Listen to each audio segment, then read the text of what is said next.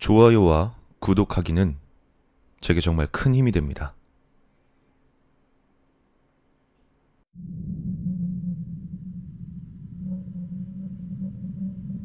이시즈치산. 하늘 높이 솟아있는 시고쿠의 지붕. 예부터 산악신앙의 산으로 알려진 일본 7대 영산 중의 하나.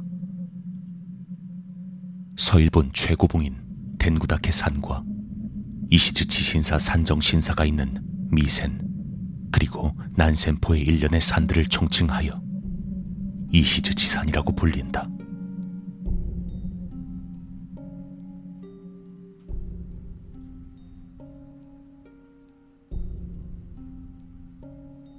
이건 쇼와 61년, 그러니까 1986년에 있었던 이야기야.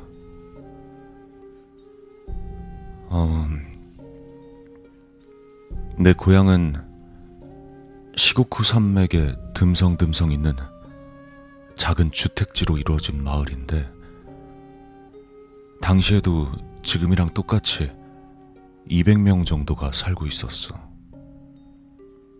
작은 마을이지. 계곡 사이에 들어선 마을 한가운데 좁은 평지가 있고, 거기에 사람들 집이 촘촘히 서 있는 식이야.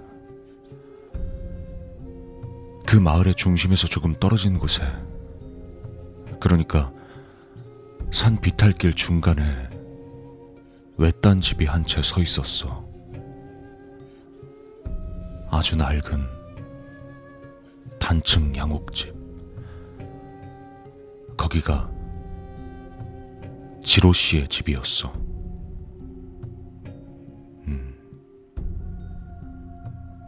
지로 씨는 20대 중반쯤이었는데 집 앞에 있던 작은 밭을 일구면서 살고 있었어.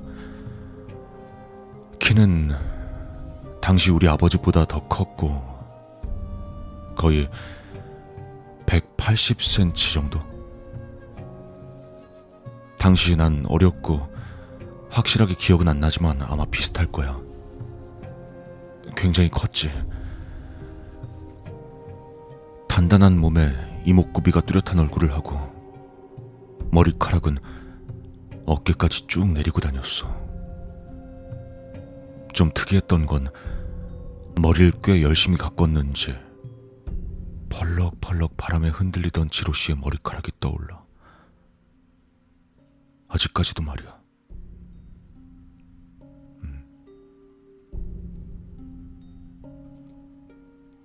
어렸을 때 난 지로 씨랑 자주 놀곤 했었기 때문에 집에 많이 놀러 갔었어. 우리 마을부터 초등학교까진 아주 멀기도 했고 친구들은 시내 쪽에 있어서 놀 사람이 없었거든. 우리 학교까진 매일 할아버지 소형 트럭을 타고 갔었어. 그때 지로 씨는 나이가 많이 들어 보이는 영감님이랑 함께 살고 있었는데, 하얀 머리에 빼빼마른 영감님이 항상 까만 옷을 입은 채로 지로 씨 옆에 서서 아무것도 안 하고 지로 씨가 하는 일을 그냥 가만히 바라보고만 있을 뿐이었어. 물론 그건 내가 지로 씨랑 놀고 있을 때도 마찬가지였지. 마을에 하나밖에 없는 매점에 같이 과자를 사러 갈 때도 그 할아버진 성큼성큼 따라왔어. 지로 씨 집에서부터 평지에 있는 매점까지 왕복하려면 길고 가파른 언덕길을 오르내려야 했는데, 그 할아버진 지치지도 않는지 성큼성큼 따라오더라. 나야 그때 어렸으니까 막 뛰어다녔고, 지로 씨는 키가 컸으니까 큰 걸음으로 걷고 있었는데도 말이야.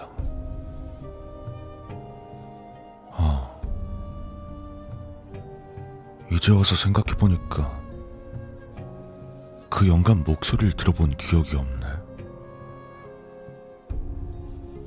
그러네. 암튼 그러던 어느 밤이었어. 여름이었지. 지로씨가 갑자기 우리 집에 찾아왔었어.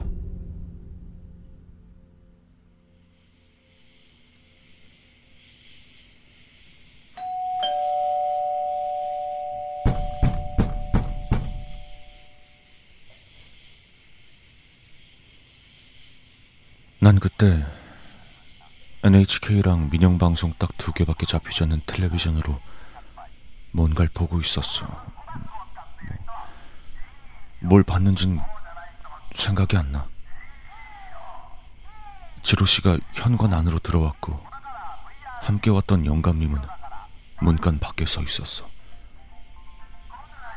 지로씨는 아버지와 어머니한테 뭔가를 이야기하더니 15분 정도 뒤에 돌아갔어. 부모님은 왠지 차분하지 못하게 쑥덕거리고 있었고,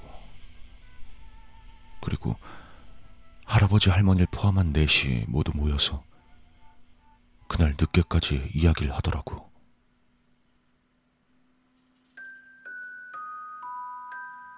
그날 지로씨가 우리 집에 들른 다음 주에 갑자기 마을 사람들 전원이 마을 집회소에 모이게 됐어. 마을 사람들이 둘러앉아 있는 가운데 지로씨랑 지로씨 할아버지만 서 있었던 기억이 나.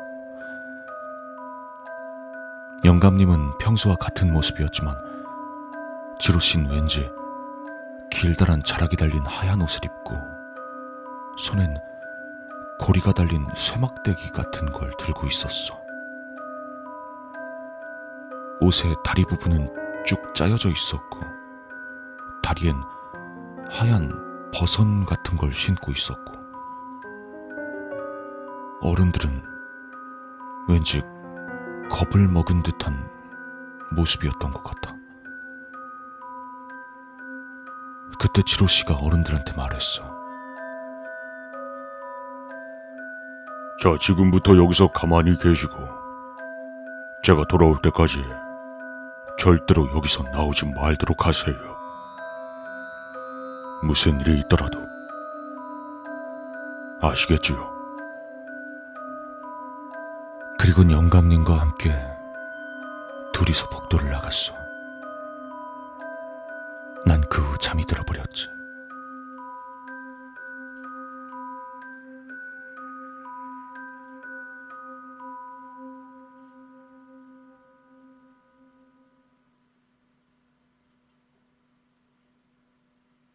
몇 시쯤인지 모르겠지만 어른들이 시끌시끌하는 걸 듣고 눈을 떠보니 소리가 나는 쪽에서 지로씨가 돌아오고 있었어. 지로씨는 한바탕 땀을 흘리고 머리카락이 얼굴에 잔뜩 붙어있던 데다가 하얀 옷은 가슴 쪽이 다 찢어져서 허리 언저리까지 진흙이 빽빽히 달라붙어 있었어. 아직도 확실히 기억나. 지로씨의 어깨에 있던 검붉은 진흙 자국,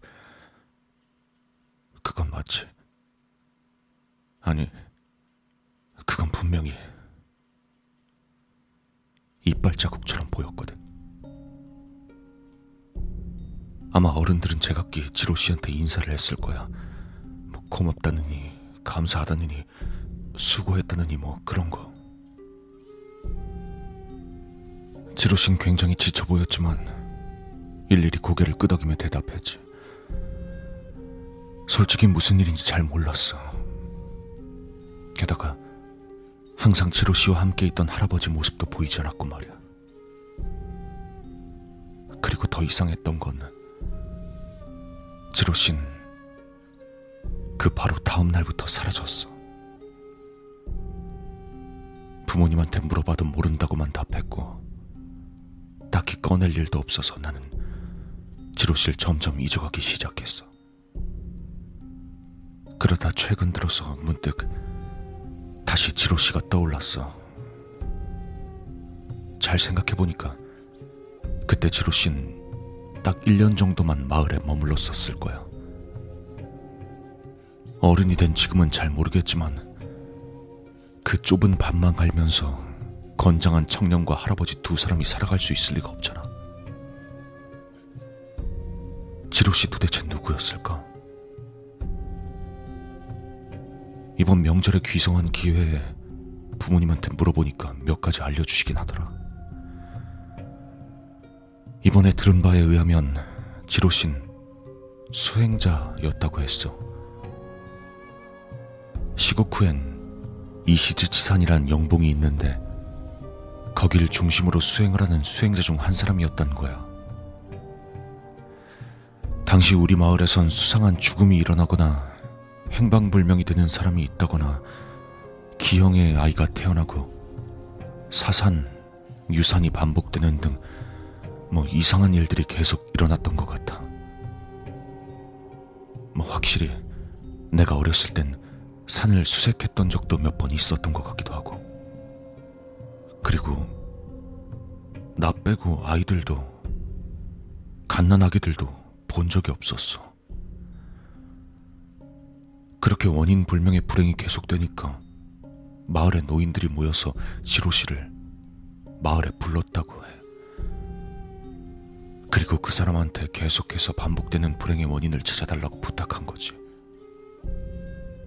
결국 원인을 알아낸 지로씨는 그날 밤에 혼자서 그 뭔가를 해결하고 마을에서 떠난 거라고 해. 근데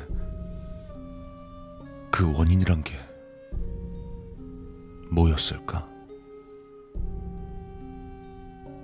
내가 부모님한테도 물어보긴 했는데 그냥 모르겠다는 답변만 돌아왔어. 아, 그리고 그 영감님에 대해서도 물어봤는데, 그럼 그 할아버지는요? 그 왜 지로씨랑 항상 같이 다녔던 할아버지, 뭐 아버지나 아니면 지로씨의 할아버지였던 거예요? 근데 이상한 게 부모님은 그런 할아버지는 본 적이 없다는 거야. 지로씨는 쭉 혼자 와서 혼자 살았고 그리고 혼자 떠났다고.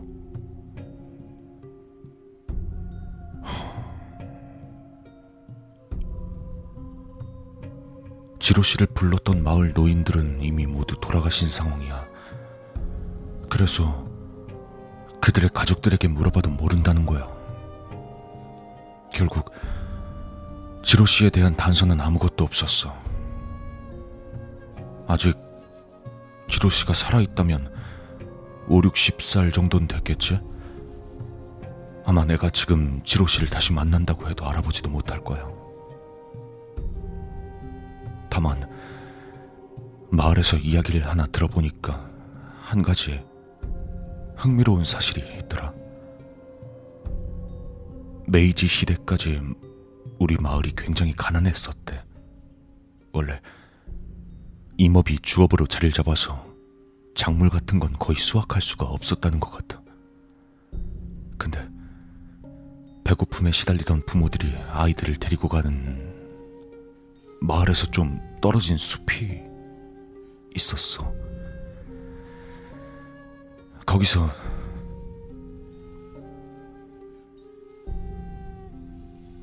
부모들이 아이의 머리에 돌을 내리쳐서 죽여버렸대.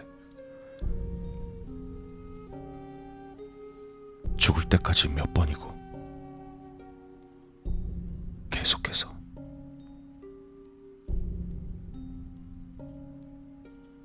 몇 번이고,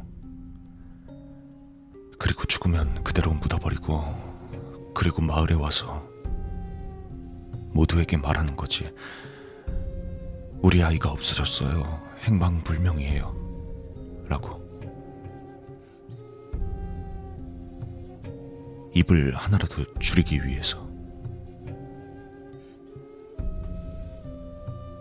모두가 알고는 있었지만 모르는 척하면서 행방불명된 아이의 소문만이 남게 되는 거지. 다 같이 찾는 척도 하고.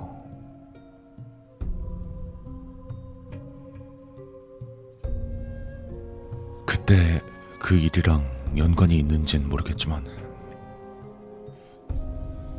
옛날에 그런 일이 있었다고 하더라고.